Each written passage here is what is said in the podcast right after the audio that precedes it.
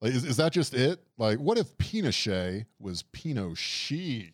what if we dropped everyone who has a modicum of concern for human rights out of a helicopter?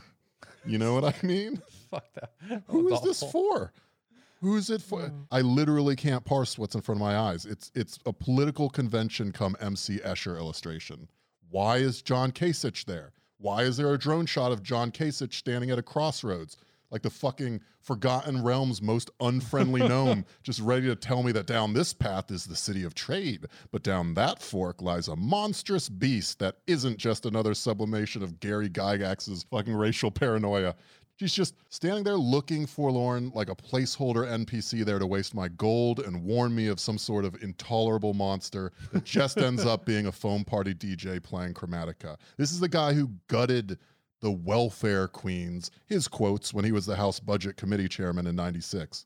He was condemned for human rights abuses until he came out for the DNC, and then those white papers just vanished. It's like, oops. Should have used archival quality on that shit. Why is Kamala Harris standing in the area of an arena where Dusty Rhodes hit Macho Man with the folding chair in 87? just standing by a roadie's packed up sound equipment like Triple H, shooting a promo that by the end just prepares us to accept less like Triple H.